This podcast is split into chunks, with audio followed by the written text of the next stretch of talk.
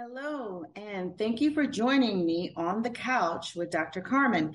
I am Dr. Karmon. I'm a licensed psychologist in the state of Florida, and I typically see patients with anxiety disorders, depression, relationship issues with themselves or others, work stress, post traumatic stress, um, and um, performance stress. Uh, if they are students or elite athletes and the like. So, what we're talking about today on episode 33 of the post traumatic stress series is how you treat PTSD and what are the evidence based guidelines for treating it and what your provider, uh, psychotherapist, licensed mental health counselor should be using to help you heal. Um, as we said last week, post traumatic stress disorder comes about when you have experienced or witnessed at least one life threatening or very traumatic event and you are still being affected by it. So, let me explain it a little bit farther um, because part of the things that we do or that I do with my clients is help them to get into mindfulness, help them to regulate their body that is often being triggered by their trauma.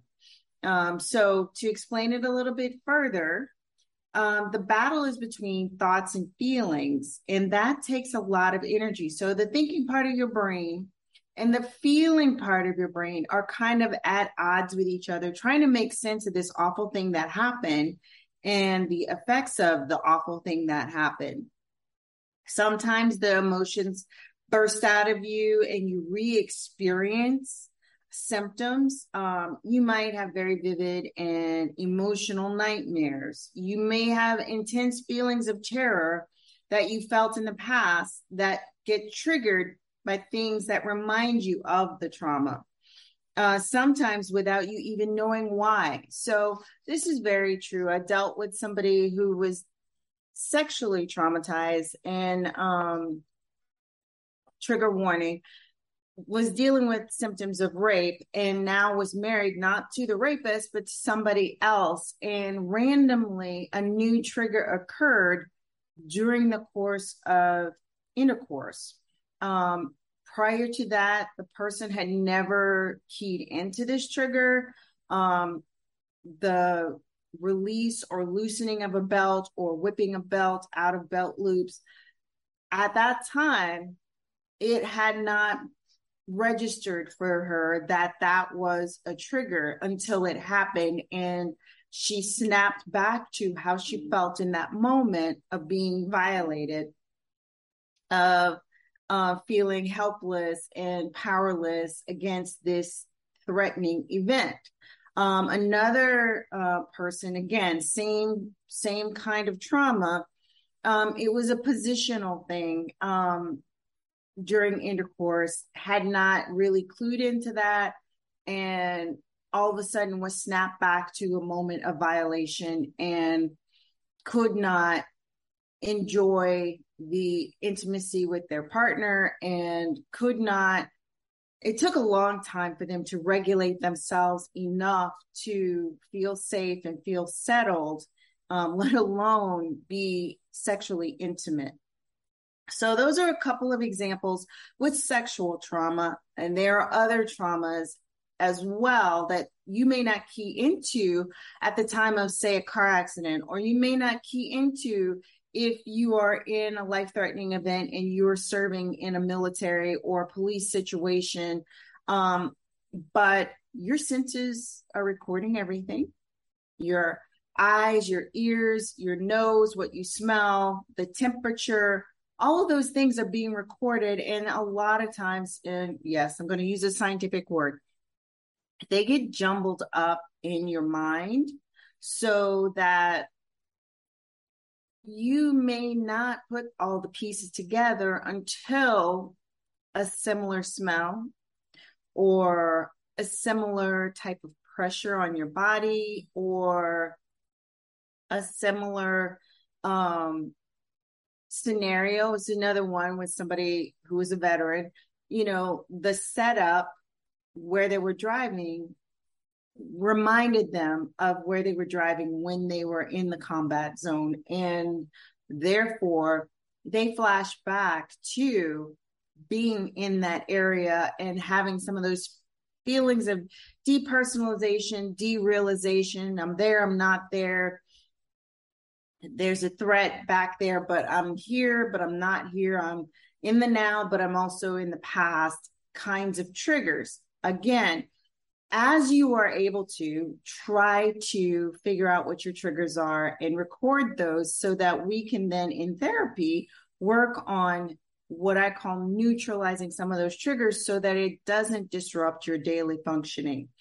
Um, so to get back to that, sometimes memories will fire so strongly that you feel like you're back in the old trauma again. These are known as flashbacks. Um, they can be very scary. They can seem quite real.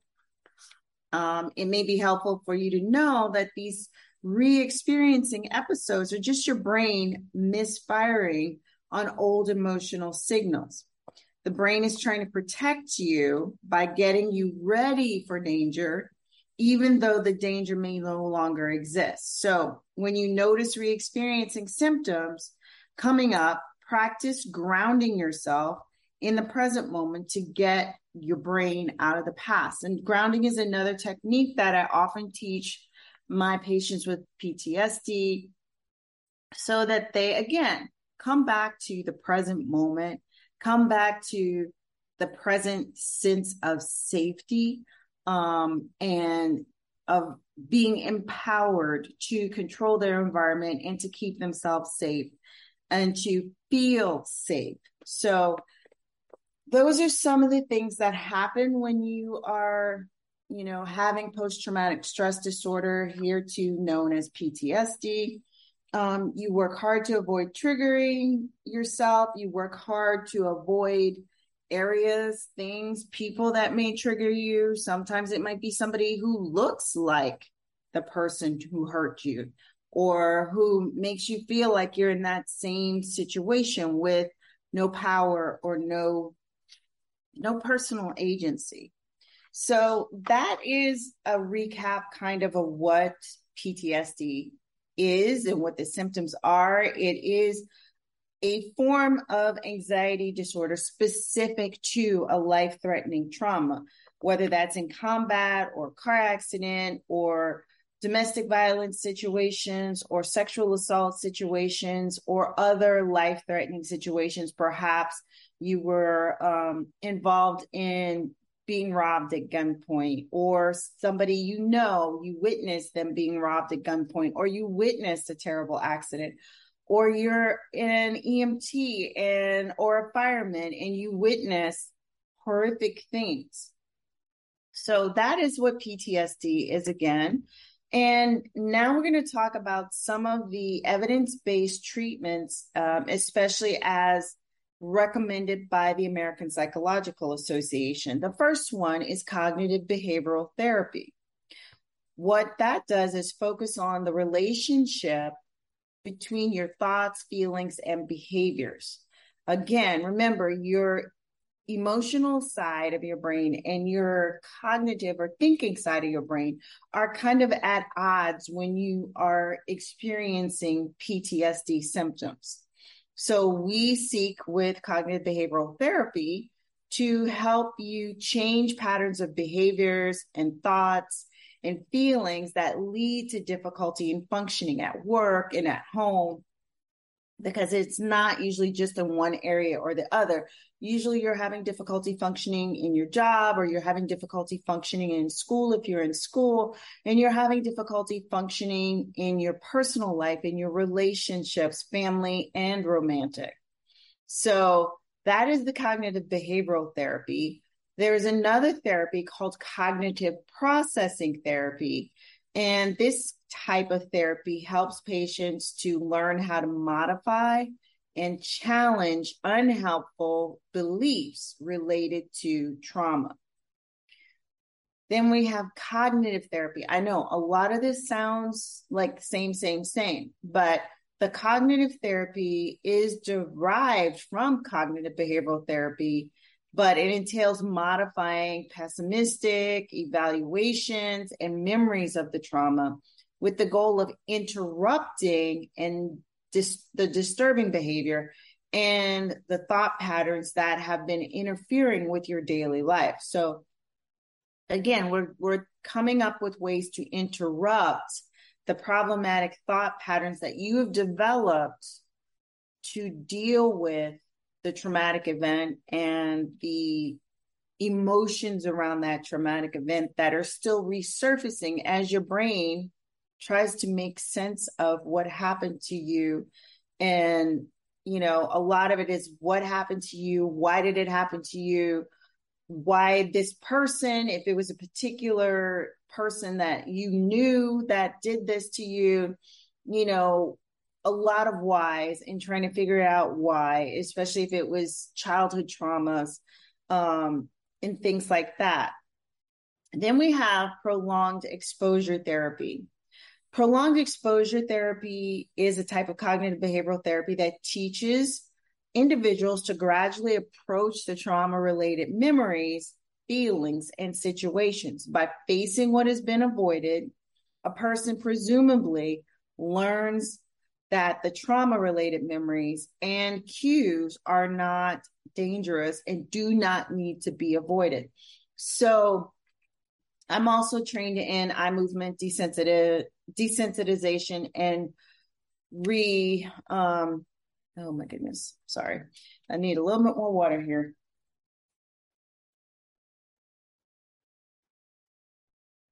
All right let's try this again. I'm also trained in eye movement desensitization and reprocessing um, approaches to trauma. So basically, what we're doing is to help you to work through that trauma, process that trauma, not necessarily with continuing to go over the story of the trauma. And it's more to help your system learn how to calm down in spite of those things having happened and put it in its right place. It's like uh, those the old video games with the snakes and ladders, and you have to link everything in just right to get points. Um, you know, all the puzzle pieces start to go in their right place and put it in the right perspective in your mind because all of those things get fragmented when you're traumatized. So the emotions get separated from the language and the words to describe what the hell happened to me. And, you know, the memories get blocked up and locked up. So you have difficulty putting it all together so that you can have your right understanding and learn what you need to learn from the experience. That is basically what EMDR, EMDR eye movement desensitization and reprocessing is. It allows you to process the event, learn what you needed to learn from that, and also change the belief related to that, which, you know, EMDR is also one of the highly recommended treatments for post traumatic stress disorder. Um, so you may have developed a belief that you are powerless um, and then we work with you to help you to develop an understanding that you do have the power to keep yourself safe. Um, or you may have developed a feeling uh, or thought that you're worthless and therefore bad things keep happening to you. So we work through with reprocessing to change that belief to, you know, I have the power to keep myself safe, for instance. So those are some of the recommended treatments. Um, I'm having a malfunction here. Um, let's talk about some of the recommended therapies. Again, um, pro- conditionally EMDR, um, narrative exposure therapy. Again, it's where you learn to tell the story of the event and learn to experience what you didn't have time to experience at that time because you were trying to survive or to get away from the event. Um, there's brief eclectic psychotherapy. And like I said, the eye movement desensitization um, and reprocessing. Those are conditional. However, again, they do get good results. I can attest to you for EMDR. I have not used the other um, instances of this. So, other recommendations. Um, and again, I will say it's not that they can't be the primary focus of treatment. But again, when you are traumatized and having PTSD, um, the leading researchers and um, guidelines for that show that part of what needs to happen is to help to calm your system down so you can stop reacting, reacting, reacting, and make sense of what's happening to you. And that includes relaxation therapy, that includes um, learning how to make yourself safe. It includes learning how to do breathing therapies to calm down the anxiety. Those are not the first line of defense. You still have to do the CBT, the cognitive processing therapies, the cognitive therapy, and possibly the prolonged exposure therapy. Those are strongly recommended. Now, some people also will have to take medications along with getting psychotherapy. Those people, um, the most effective medications per research and per the recommendation of the American Psychological Association are things like Prozac, um, paroxetine, sertraline or Zoloft, or venlafaxine. Um, those have been shown to have some some good benefits for people with symptoms of PTSD. Um, it's not the only, but those have been recommended. Um, so sometimes part of the PTSD syndrome is that you may have some depersonalization, derealization, dissociation, where again, you dissociated from yourself to escape the traumatic event. But at this point, the traumatic event is inside your head. That is what is commonly referred to when people talk about they went somewhere in their head while the assault happened. Um, they could see themselves, you know, as if they were looking at themselves from afar or from above. Those are kind of dissociative events. Um, people with PTSD may do other things to dissociate from the trauma that also make them dysfunctional in their daily life. I'm not going to get into those here, but for those reasons, some people may be prescribed antipsychotics. But again, according to the guidelines put out by the American Psychological Association, there is insufficient evidence to support um, recommending uh, for or against medications like risperidone or topiramate. Okay, so that's what the treatments are. I, I, want you to know because a lot of times you can get an employee assistance program. They may give you six to 10 sessions. Um, if you are doing EMDR, the recommendation is at least eight sessions. But honestly, oftentimes people need more than eight sessions to work through the bulk of this because a lot of the time you're spending time in therapy developing trust with somebody who has had broken trust because of these traumatic events and gaining trust for them to tell their story and for you to hold space for their story and also give them techniques to uh, get beyond beyond the trauma and to reconcile what happened to them and learn to have their own agency again and keep themselves safe and to be more functional in their daily life. So all of these things work together. It is, you know, I don't think I've seen anybody for less than a year um, who has had PTSD. Um, and it is an ongoing process, especially if people are using substances to help with the uh, innervation and inner um, turmoil um, because the body keeps score. They may use alcohol or marijuana or other substances to try to help with that. Um, according to Dr. van der Kolk, um, that is not necessarily the primary focus of therapy, especially when working with veterans, because most of his um, clinical research has come at VAs, but more to teach them other means of turning down the innervation, um, the inner disturbance and distress caused by all of these emotions and triggers of the trauma to give them another way to cope while also being able to function. So, um, one is not mutually exclusive according to the way that Dr. van Vanderkolk um, sets up the the treatment plan for them.